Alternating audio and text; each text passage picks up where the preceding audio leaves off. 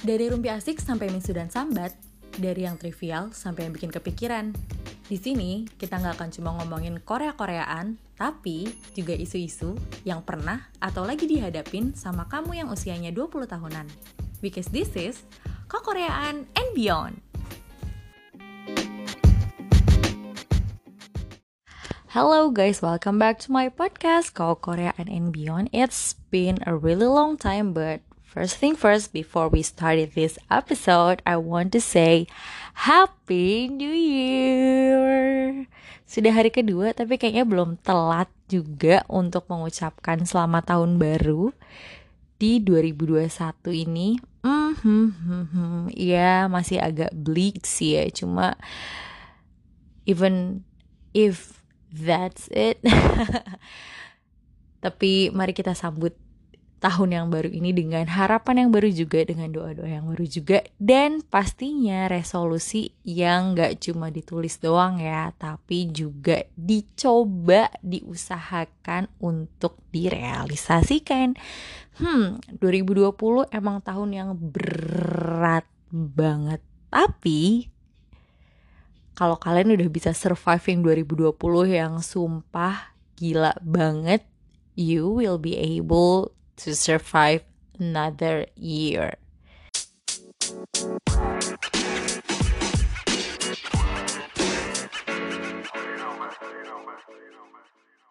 Oke, di tahun 2021 ini, ini bakal jadi podcast gue yang pertama dan hal pertama yang mau gue bahas di 2021 ini adalah bukan resolusi tahun baru, bukan harapan, bukan pokoknya bukan yang berhubungan dengan tahun baru, tapi justru gue ngajakin kalian flashback ke 2020 yang ya mari kita katakan lagi sangat-sangat gila.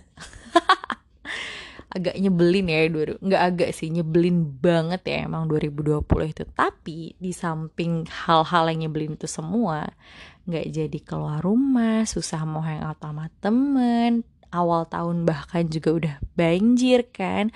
Covid nggak selesai-selesai penanganannya juga nggak bener-bener kan udah setahun nih. Dan pastinya sebagai concert goers pasti kalian merasakan hal yang sama. Banyak banget acara musik. Rencana kalian nonton konser yang udah pasti gagal total karena konsernya di cancel atau di delay sampai tahun ini. Itu pun belum tahu ya bisa jadi apa enggak tuh jalan si acara musiknya.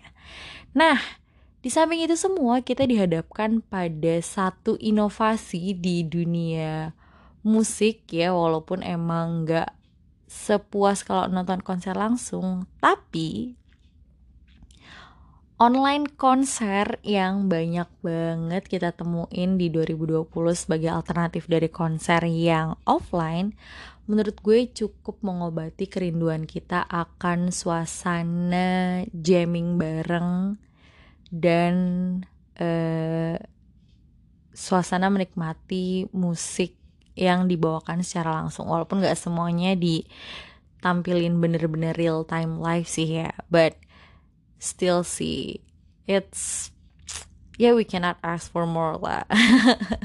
Kita patut menghargai effortnya para event organizer dan juga pelaku dunia industri buat tetap ngasih hiburan ke kita kita ini yang udah kayak jamuran banget ya di dalam rumah gitu. Dan satu hal yang uh, menyenangkan dari online konser ini udah pasti biayanya lebih murah dong. Dan yang kedua, lo bisa nonton online konser ini sambil ngapain aja di rumah gitu. Kayak beberapa kali gue ngeplay uh, nge-streaming online konser itu ya sambil ngerjain kerjaan, sambil uh, chatting sama teman-teman ya tetap bisa jadi uh, online konser ini tidak menyurutkan niat dan semangat kami semangat kita untuk tetap ngejulitin pengisi acaranya ya atau pastinya jamming dan ngefangirling si pengisi acaranya itu so with that being said here it is. I'm going to review some of the most memorable online concert that I have been watching during 2020. So let's go.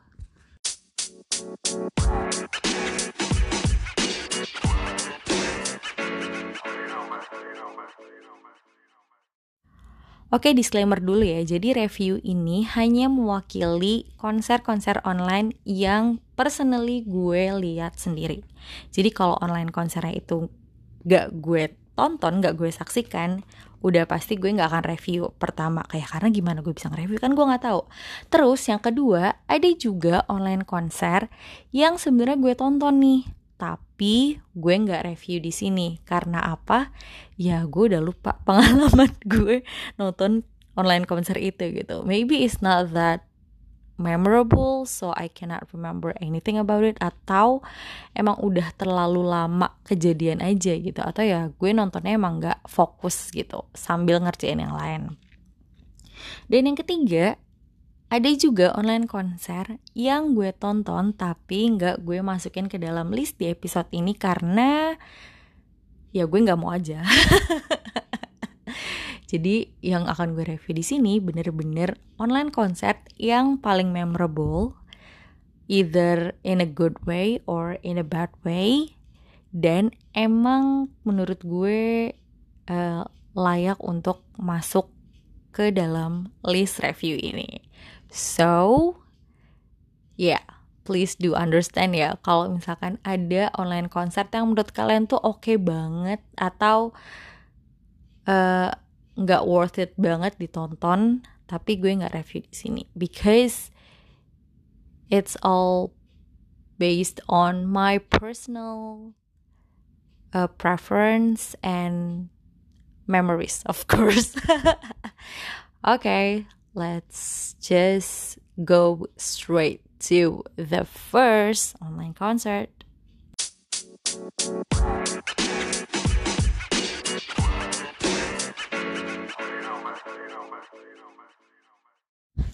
Oke, okay, online konser yang pertama ini probably uh, salah satu online konser yang pertama kali diadain di tahun 2020 yaitu live stage-nya TikTok TikTok. Ini gue agak-agak lupa-lupa inget diadainnya bulan apa tapi kayaknya sih sekitar Februari atau Maret. Dan eh apa Mei apa April entahlah pokoknya di diadainnya itu di awal-awal tahun di kayak semester pertama 2020 dan ya itu tadi si TikTok live stage ini adalah salah satu uh, pelopor online konser di tahun 2020.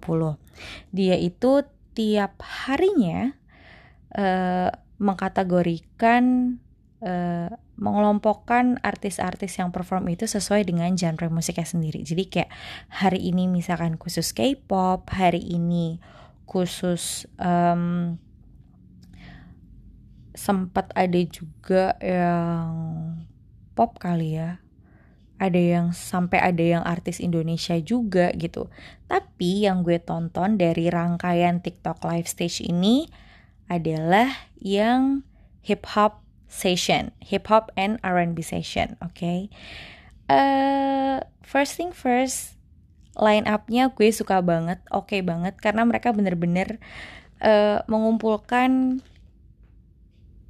musisi-musisi K hip hop dan K R&B yang emang lagi rising. Jadi bukan cuma artis kayak hip hop yang udah well known, tapi juga yang masih rising. Jadi di samping si Dean, mungkin kalian udah familiar, terus DPR Live dan Ian. Ada juga uh, artis-artis yang rising kayak Miso, terus uh, Red Museum, terus Teber. Teber itu adalah uh, musisi barunya di agensinya Din. Si Din itu dia kan bikin agensi baru nih namanya You Will Know. Nah, salah satu artisnya yang lagi dipromosiin banget itu adalah Tabor dan he is really good Oh my god, I mean his voice is just crazy. Kalian cari aja di Spotify ya. Taber. T A double B E dan R. Tango, Alpha, uh, Beta, Beta, Echo, Romeo. Hmm, bener gak sih spellingnya? Ya pokoknya Taber lo harus dengerin albumnya dia itu aduh gila kayak suaranya ir bikin irgasm banget sih parah oke okay, lewatin ya pokoknya si TikTok live stage itu yang bikin gue inget sama online concertnya adalah yang pertama dia kayak gue bilang tadi salah satu the earliest occasions of online concert that happened in 2020 dan kedua, emang line apa itu oke-oke banget. Dan menurut gue, mereka mengklaim bahwa itu benar-benar K-R&B dan K-hip hop session itu itu memenuhi janjinya mereka sih gitu. Karena banyak banget line up-nya dan ya emang itu artis-artis yang rising dan lagi favorit juga gitu. Ada J Park, ada PH1, ada um,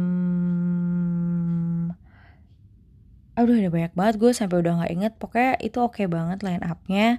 Dan satu lagi audionya juga halus banget. Oh ada Colby juga. Audionya tuh bening banget.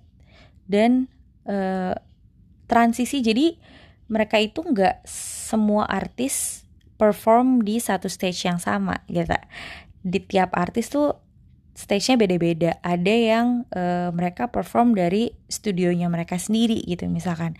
Dan transisi dari satu scene ke satu scene lainnya itu tuh halus banget. Masa pendingnya tuh nggak lama. Transisi antara satu stage ke stage yang lain tuh langsung gitu. Halus lah pokoknya audionya oke. Okay, terus uh, set panggungnya yang di TikTok stage-nya sendiri yang disediain sama TikTok stage ini itu juga bagus banget baik tata letak si panggungnya maupun visual art di panggungnya. So TikTok live stage yang sesi hip hop dan R&B, Korean hip hop dan R&B still one of the most memorable online concert and that's why I put it on first. Next ada live stage sessionnya di. Mm -hmm, mm -hmm.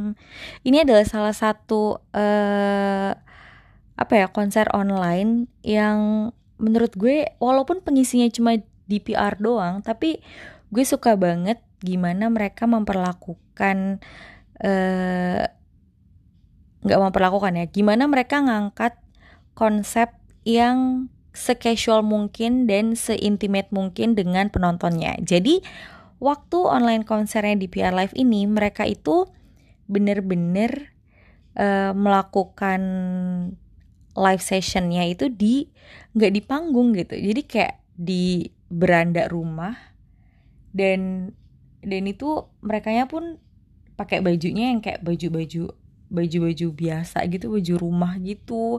Ya nggak baju rumah juga sih kayak biasa ya anak hip hop cuma pakai kaosan dan uh, celana pendek sneakers ya kayak gitu loh pokoknya kayak biasa banget bajunya.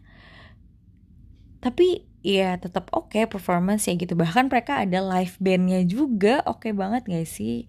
Mereka bawain si live itu bawain lagu hip hop tapi iringannya jadi live band gitu. Dan di situ nggak cuma live doang yang perform Cream juga perform dan bahkan Ian juga perform. Di saat itu Ian belum uh, officially ngerilis solo songnya dia but he already perform his song in there.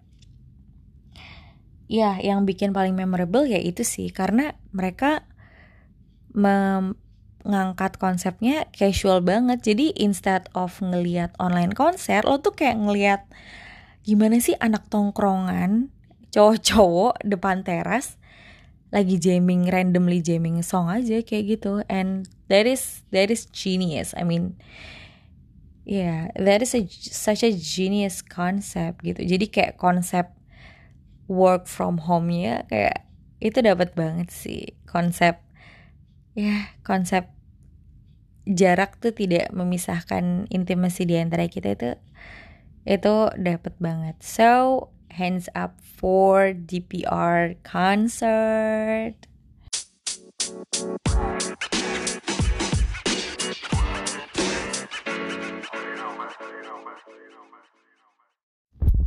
Nah, next ada acara-acara uh, award akhir tahun dari Mama, Melon, terus FTA, terus juga acara-acara akhir tahunnya channel-channel TV nasional Korea kayak SBS Gayo Jun atau KBS Entertainment Awards. Nah, eh dari semua itu sebenarnya gue nggak terlalu nggak ada yang bener-bener grabbing my attention sih gitu. Kalau misalkan gue flashback nih ke tahun-tahun mungkin 2012, 2011 kayak gitu, 2010, 2011, 2012 sih yang menurut gue paling uh, notable banget gitu sampai sekarang karena tiap performersnya, tiap grup idols itu mereka nyiapin performance yang bener-bener beda sama apa yang biasa mereka bawain kalau music show mingguan gitu. Mereka nambahin remix di tengah-tengahnya, nambahin koreo yang koreo koreo remixannya tuh nggak sesik, nggak cuma lewat doang gitu, tapi kayak bahkan Miss A ya, gue inget banget waktu mereka 2011 mereka kan lagi promosiin Goodbye Baby di tiap award show remixan lagunya tuh beda-beda, kostumnya beda-beda. Jadi di award show yang ini dia pakai bangku, di award show yang ini dia pakai pita, di award show yang ini dia kayak totally different kind of Goodbye Baby yang kalau lo nggak merhatiin banget liriknya, itu lo kayak nggak tahu bahwa itu lagu Goodbye Baby itu. And that is very genius. Sebenarnya itu yang sangat gue tunggu-tunggu dari uh, performance award akhir tahun di 2020 ini gitu. Karena sejujurnya ya gue udah lama banget nggak ngikutin K-pop gitu. Nggak lama banget sih kayak 3-4 tahunan terakhir ini gue ngikutin K-pop dan ya gue nggak rutin nontonin acara award akhir tahun gitu. Jadi pas apa ya ekspektasi gue ya masih seperti ekspektasi di acara award akhir tahun tahun 2012 2011 dulu gitu dan pas gue nonton awards akhir tahun di 2020 ini sejujurnya gue kecewa sih. Karena nggak ada yang terlalu nendang aja gitu performance menurut gue gitu. Cuma uh, mereka bawain beberapa lagu aja gitu. Misalkan kayak bawain dua atau tiga lagu gitu. Tapi pun transisi antar lagunya cuma kayak pindah scene doang gitu. Bukan bukan satu stage mereka bawain dua lagu dan di antara kedua lagu itu ada performance transisinya. Paham nggak? Gimana ya? Gimana? Ya gitu ada performance transisinya gitu. Karena di di yang selama ini gue tonton bahkan ya yang kelasnya bukan idol tapi cuma grup dance cover itu tuh mereka udah ngelakuin itu gitu. Kalau mereka bawain dua lagu ya perpindahan dari lagu satu ke lagu yang kedua itu nggak langsung pindah lagu gitu. Tapi ada transisinya ada kayak biasanya transisinya tuh break dance gitu. Eh nggak break dance dance break kebalik ya. Beda beda konotasi jadinya. Ada dance breaknya kayak gitu. Jadi ada musik instrumental doang ya. Isinya main dancernya ngedance atau satu grup semuanya ngedance gitu. Buat pindah ke formasi atau ke intro lagu yang selanjutnya. Jadi nggak tiba-tiba loncat ke lagu yang setelahnya kayak gitu. Itu itu itu poin kalau menurut gue itu poin yang penting banget sih dalam sebuah live performance gitu. Apalagi dengan sekarang apa ya? Karena online karena konsernya online gitu, terus ngelihat mereka cuma perform dua lagu dan ya udah cuma kayak pindah venue atau tiba-tiba langsung loncat ke lagu kedua I have the feelings that they didn't really take it seriously. Yeah, I don't know, but yeah, itu cuma prejudice gue sih. Tapi tapi tapi sumpah sih kayak gue kecewa banget sama itu. Dan uh, sehubungan dengan hal ini, gue juga mau mereview salah satu acara akhir tahun, acara musik akhir tahun yang menurut gue satu-satunya yang memenuhi ekspektasi gue. So, langsung kita to the next session.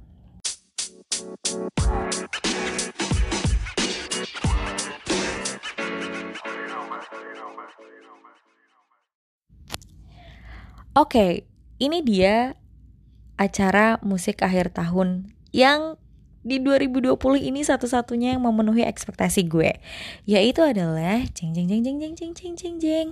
MBC Gayo DJ Jun. Lo bayangin gue tadinya kayak anjir malam tahun baruan gue sedih banget gitu ngerasa.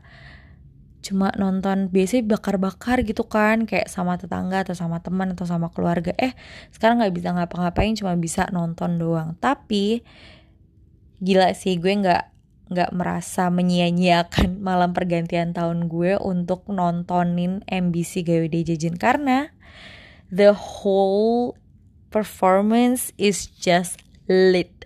Gue gak tahu kenapa ya, mungkin karena ini adalah performance terakhir di tahun 2020. Jadi artis-artis yang perform itu bener-bener prepare dan bener-bener ngasih something special. Ini bener-bener performance yang um, taking me back to those awards performance on 2012 and 2011. Remixan lagu mereka oke okay banget, kostum ya ada yang oke okay, ada yang enggak, tapi yang terpenting adalah collaboration stage-nya. MBC Gayo Dejun, Gayo Dejun ini bener-bener ngasih ruang buat semua genre musik gitu. Nggak cuma K-pop doang mereka juga nampilin collaboration stage untuk lagu-lagu klasik yang udah lama banget gitu. Lagu klasik artis lawas di cover lagi sama idol sekarang. Tapi tanpa meninggalkan uh, unsur original si lagu tersebut. Terus juga ada collaboration stage dance stage dari lagu-lagu barat gitu buat idol-idol ceweknya, buat idol-idol cowoknya juga. Terus ini juga collaboration stage um, apa ya? Kayak uh, di acara musiknya mereka yang Saksri yang isinya Yu Jae terus uh, Lee Hyori sama Rain itu juga dia remake lagi. Nggak di remake sih dibawain ulang sama idol-idol yang sekarang lagi naik kayak Oh My Girl terus J-Idol terus um, eh ada J-Idol nggak sih? Oh nggak nggak. Kayaknya yang itu cuma uh, Is One sama The Boys sama aduh gue udah nggak udah nggak terlalu inget pokoknya mereka punya banyak collaboration stage yang menurut gue emang grabbing attention banget gitu. Jadi nggak cuma menyajikan acara untuk fandom-fandom tertentu tapi dengan collaboration stage itu juga menurut gue nggak cuma artisnya yang bersatu tapi fandomnya juga jadi bersatu gitu. Mereka nonton bareng-bareng dan there's this excitement that you see artists from different groups and different gender being on the same stage and performing together. That is just so good. Dan yang paling memorable lagi ada dance stage-nya Shownu sama Ten NCT. Oh my god, anjir kayak aduh gue gue udah gak kuat lagi ngeliat mereka. Itu oke okay banget, oke okay banget gitu. Itu oke okay banget. Ya gue gue suka banget sih sama collaboration stage di MBC itu gue ngerasa artis-artisnya ini bener-bener prepared banget gitu. Dan itu beneran oke okay banget. Parah sih. Udah gitu line upnya eh line upnya rundown acaranya tuh juga menurut gue jenius sih gitu. Kalau di acara award musik yang lain rookie itu selalu ditaruh paling depan.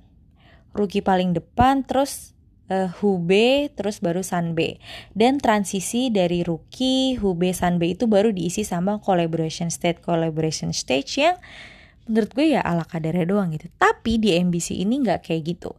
Jadi nggak semua rookie ditaruh di awal gitu. Ada rookie yang dia taruh di tengah ada rookie yang dia taruh di collaboration stage juga gitu. Dan collaboration stage-nya ini tuh bener-bener membantu member-member grup yang Ruki dan Hube ini untuk untuk dapat spotlight lebih gitu. Itu itu itu oke okay banget sih gue suka banget. Dan satu lagi yang paling penting adalah kameramennya pinter. Gila gue nonton banyak acara uh, musik akhir tahun di 2020 ini. KBS lah SBS lah. Itu kameramennya kayak gue nggak ngerti briefingnya salah apa gimana ya kamera direkturnya itu. Pas gerakan ref which is ref itu wajib banget lo ngambil angle jauh. Biar maksudnya biar point dance-nya tuh kelihatan gitu biar formasinya tuh kelihatan. Ini mereka malah nge malah ngambil gambarnya close up dan close up itu juga bukan bukan yang part nyanyi gitu. Itu itu aneh banget. Udah gitu gerakan-gerakan yang apa ya yang emang harusnya untuk fan service itu mereka malah ngambil angle jauh. Lu bayangin waktu Juyon The Boys gue di KBS kalau nggak salah di KBS Entertainment Awards. Eh apa SBS Gayodejen pokoknya pas si Juyon The Boys ini ngedance delosor delosor di lantai ini dia malah nyorot dari atas dong. Gue kayak oh my god lu berani beraninya ya? Gue kayak gue nggak habis pikir aja sih. Itu itu itu kayak salah banget sih. Itu salah banget. Kayak aduh gue kayak aduh ini kayak belum di briefing apa gimana pak? Aduh aduh gue capek banget deh pokoknya pas di award award yang lain tapi pas di MBC ini itu kameramennya pinter. Jadi emang gerakan-gerakan yang point dance dia dan fan service dia emang ambil angle close up dan pas gerakan dance yang bareng-bareng pas ref atau pas formasinya kelihatan berubah dia ngambil angle jauh atau dari atas. And that is just yeah a treat to your eyes to my eyes to our eyes.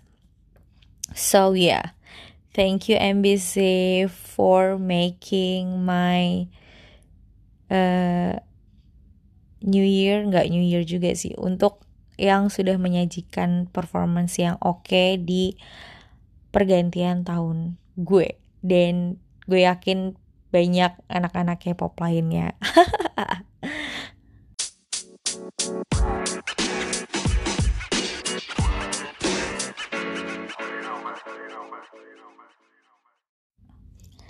Nah, yang ini mungkin uh, adalah salah satu konser yang uh, target audiensnya niche banget karena dia emang spesifik target anak-anak yang suka K-hip hop atau hip hop in general sih. Karena selain uh, musisi hip hop Korea ada juga musisi hip hop Indonesia dan Jepang yang nampil di acara itu. And yes buat yang udah nonton pasti udah tahu dulu nih gue mau ngomongin tentang online konser siapa yaitu online konsernya Asian Sound Syndicate Volume 2. Nah, Asian Sound Syndicate ini yang volume pertamanya diadain online, eh salah, offline tahun 2019 kemarin. Jadi di bulan Agustus 2019. Dan gue nonton juga dan itu seru banget karena itu satu-satunya konser full hip hop yang gue tonton line upnya oke okay, setting panggungnya oke okay, uh, eh, audionya oke okay. uh, pokoknya gue suka uh, cara mereka menyajikan itu dan ada minor minor ketidakpuasan yang gue rasakan tapi termaafkan lah karena ya itu namanya juga acara musik pertamanya mereka gitu dan di tahun 2020 ini sebenarnya Asian Sound Syndicate itu bakal ngadain volume 2-nya secara offline juga awalnya di tanggal yang sama dan di tempat yang sama dengan yang tahun sebelumnya dilaksanakan. Tapi karena covid ini akhirnya ya nggak bisa dilaksanakan. Tapi mereka akhirnya melaksanakan itu secara online. Walaupun secara online dalam dua hari walaupun tetap harus bayar kita. Ini lol banget sih. Jadi kayak uh, kan ceritanya gue udah beli tiket nih. Jadi tiket yang offline-nya dulu itu yang tadinya mau volume 2 tapi offline itu udah sempat dijual di akhir tahun 2019 sampai awal tahun 2020 itu gue udah sempat beli. Setelah dia pengumuman cancel akhirnya mereka ada kebijakan refund dong. Of course gue refund lah gitu. Karena ya ya gimana sih? Masa nggak di refund orang ada kesempatan refund gitu. Akhirnya gue refund. Terus nggak lama dia sebenarnya emang udah woro-woro sih bakal ada uh, eh, ASS from home Asian Sound Syndicate volume 2 tapi uh, enggak enggak volume 2 dia ganti namanya jadi Asian Sound Syndicate from home. Itu udah woro-woro tapi dia belum ngasih tahu kalau itu ternyata berbayar. Ini lol banget sih kayak gitu. Jadi ya udah. Tadi ya gue sempet kayak ah nggak mau lah nggak mau nonton gue gitu karena line upnya ada yang berbeda sama yang uh, live itu bakal yang tadinya bakalan tampil secara live gitu salah satunya Ziko Ziko itu tadinya bakal tampil di Asian Sound Syndicate Volume 2 yang versi offline ya. Tapi setelah cancel, terus si Sikonya kan wamil ya. Jadi pasti ASS from home dia gak nampil. dia gak jadi nampil gitu. Ya gitu deh, tapi kita tetap disuruh bayar dan menurut gue buat uh, ukuran online concert itu harganya lumayan banget. Itu harganya buat dua hari itu yang normal 350 ribuan kalau nggak salah tapi pas uh, lagi ada flash sale-nya Shopee gue lupa 11 11 atau 12 12 ya. Itu harganya langsung dipangkas tengahnya dong. Jadi cuma 100 ribuan. Dua hari. Ya iyalah gila. Gue langsung beli dong karena sale itu. Ya udah. Akhirnya gue belilah tuh tiketnya. Dan gue tonton. Tapi menurut gue ya untuk ukuran konser online yang berbayar gitu itu nggak terlalu worth it sih. Line upnya oke okay, oke. Okay, gue akuin line up itu oke okay banget tapi di hari pertama itu banyak banget glitchnya sumpah. Itu banyak banget glitchnya. Transisi antar artisnya itu nggak halus jadi kayak ada jeda lama banget dari penampilan artis satu ke artis lainnya kayak gitu.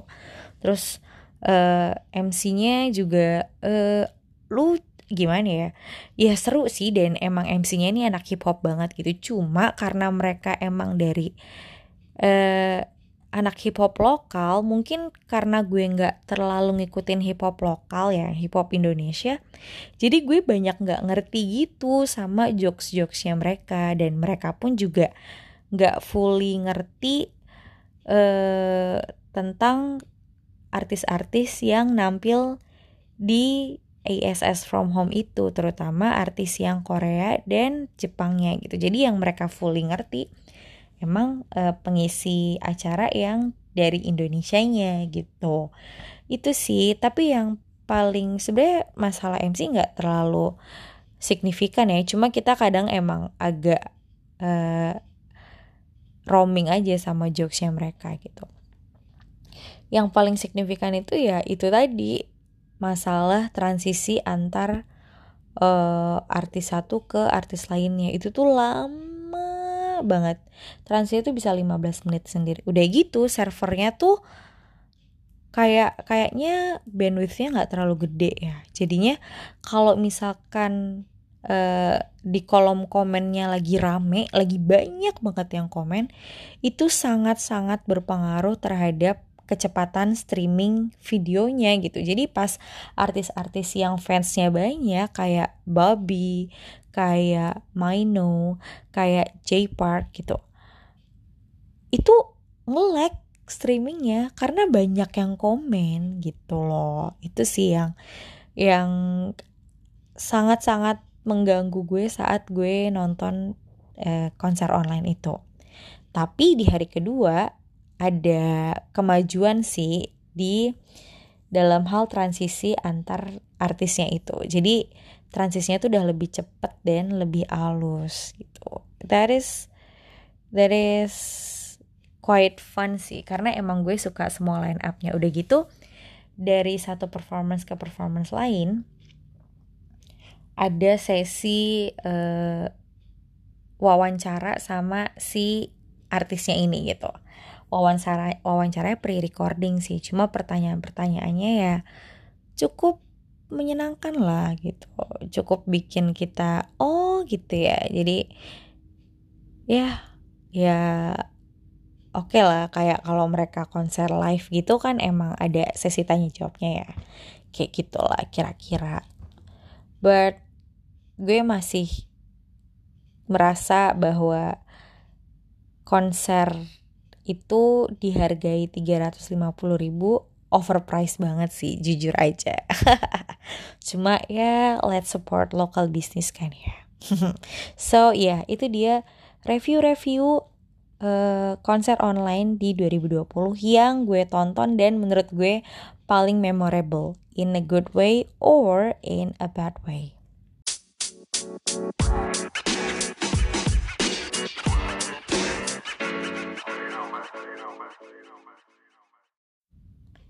Oke, okay, satu lagi deh ini yang terakhir. Ini bonus aja karena sebenarnya konser ini nggak diadain tahun 2020.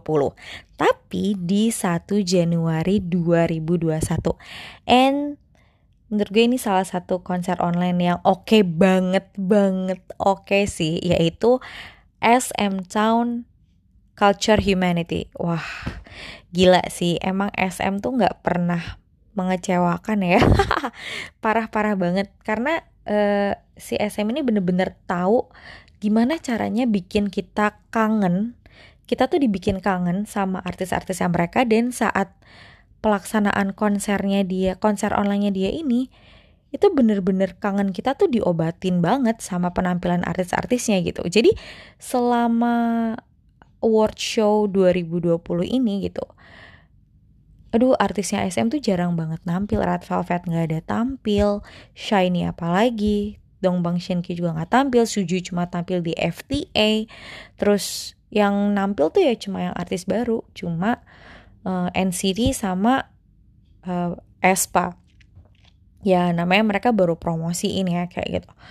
Jadi pas SM tahun SM tahun apa? SM culture SM concert culture humanity ini wah itu beneran sih semuanya ada. Suju ada Dong Bang Shinki ada Red Velvet full member dong. Lo bayangin Red Velvet full member dong. Gila gue kangen banget Red Velvet full member. Terus ada Taeyeon juga ada uh, Kai Baekhyun ada Temin, Super M, Wavy ya kayak gitu. Dan satu lagi yang paling penting ada teaser comebacknya Shiny. Jadi tahun 2021 ini Shiny bakalan comeback. Tapi jangan sedih dan jangan kecewa buat yang gak nonton karena Shiny-nya nggak perform kok di situ. Gila pas teaser keluar tuh gue udah ngarep banget padahal sebenarnya bahwa si Shiny ini bakalan bakalan nampil gitu. Karena Temin udah nampil solo kan nih. Eh ternyata enggak. Ada lega ada sedihnya juga sih gitu but ya yeah, still sih maksud gue SM ini kayak ya dia kayak bercharity lah nggak bercharity juga sih kan dia dari streaming YouTube dapat duit ya gitu karena si online konser ini dilaksanakan secara gratis oleh SM Entertainment dan juga disiarin via YouTube Live. Lo tahu kan kalau kalau yang pakai uh, smart TV di rumah itu pasti ngerti banget deh kalau misalkan streaming via YouTube itu tuh paling enteng, paling lancar, paling bening gitu. Kalau acara musik lain tuh banyak yang dia nggak ngasih link free yang resmi kayak gitu. Jadi ya mau nggak mau kita nontonnya ilegal. Dan kalau lo nonton lewat smart TV, biasanya lo cuma bisa nonton lewat aplikasi Twitch dan itu berat banget beratnya berat banget dan itu menyebalkan gitu sering loading loading gitu. Bahkan saat kualitinya udah lo taro 480 360 gitu. Nah pas si SM kemarin ini dia nyiarin lewat YouTube dan aduh gila bening banget. Saat 1080 lancar jaya jalannya bu. Tolong ya. Itu enak banget sih. Dan ya kalau SM udah pasti kameramennya udah di briefing dengan baik ya jadinya. Ya sih deh kameranya pinter ya pengambilan angle-angle-nya itu tepat. Terus juga rundownnya rundownnya tuh oke okay banget. Jadi uh, dia tuh bener-bener ngacak semua semua semua performance ya gitu. Nggak diurutin dari mana yang debut duluan atau mana yang debut paling belakangan ke yang paling senior. Itu enggak. Jadi si anggot si grup-grup yang baru ini justru dia taruh di tengah-tengah gitu. Grup-grup yang menurut gue nggak terlalu belum punya fanbase yang terlalu besar itu dia taruhnya sengaja di tengah. Jadi ya mau nggak mau kita nonton gitu. Dan uh, kayak NCT itu dia ada beberapa kali tampil gitu. Terus ada collaboration stage sama DJ juga yang gue nggak terlalu merhatiin sih karena DJ-nya SM ternyata nggak nggak tahu ya gue bukan DJ-nya yang nggak oke okay sih mungkin gue nya nggak masuk sama lagu EDM jadi gue nggak menikmati pas performance DJ-nya tapi selain itu itu itu itu keren banget sih itu oke okay banget visualnya juga aduh parah sih tata panggungnya oke okay. visual art stage-nya juga oke okay banget gila gue kalau inget that is one of the most beautiful kayak stage-nya tuh grande banget. Nggak nggak cuma ala kadarnya yang stage satu terus ada DJ booth terus ya udah gitu orang nyanyi nyanyi nari nari enggak enggak itu bener-bener stage-nya oke okay banget graphic visualnya itu bener-bener one of the most beautiful thing that I've seen.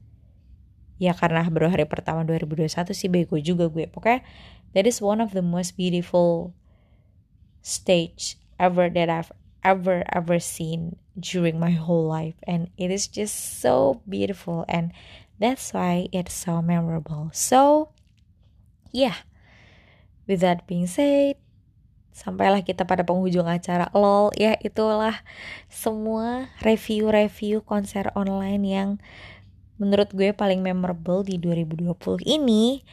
Semoga saja di 2021 kita sudah bisa menonton langsung ya atau kalaupun kita masih harus menikmati acara musik secara online ya ada banyak kemajuan di pelaksanaannya mulai dari rundownnya mulai dari pengambilan angle-nya mulai dari performance si artisnya itu sendiri dan semua hal yang berhubungan sama pelaksanaan acaranya, stage-nya, musiknya, transisi antara artis ya, pokoknya semuanya deh.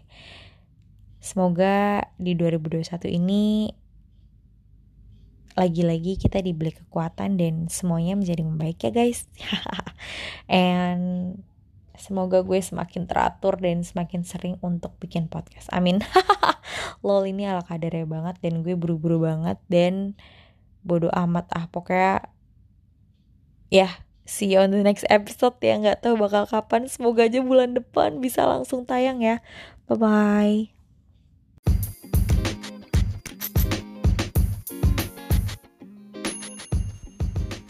Thank you for listening to Kokoreaan and Beyond. Kalau ada kritik dan saran, langsung aja hit me on my Instagram di @litsve. London, India, Tango, Zulu, Victor, Eko mau hi dan cuma rumpi-rumpi atau fangirlingan bareng juga boleh banget kok. Pokoknya I'm so excited to talk to you and see you.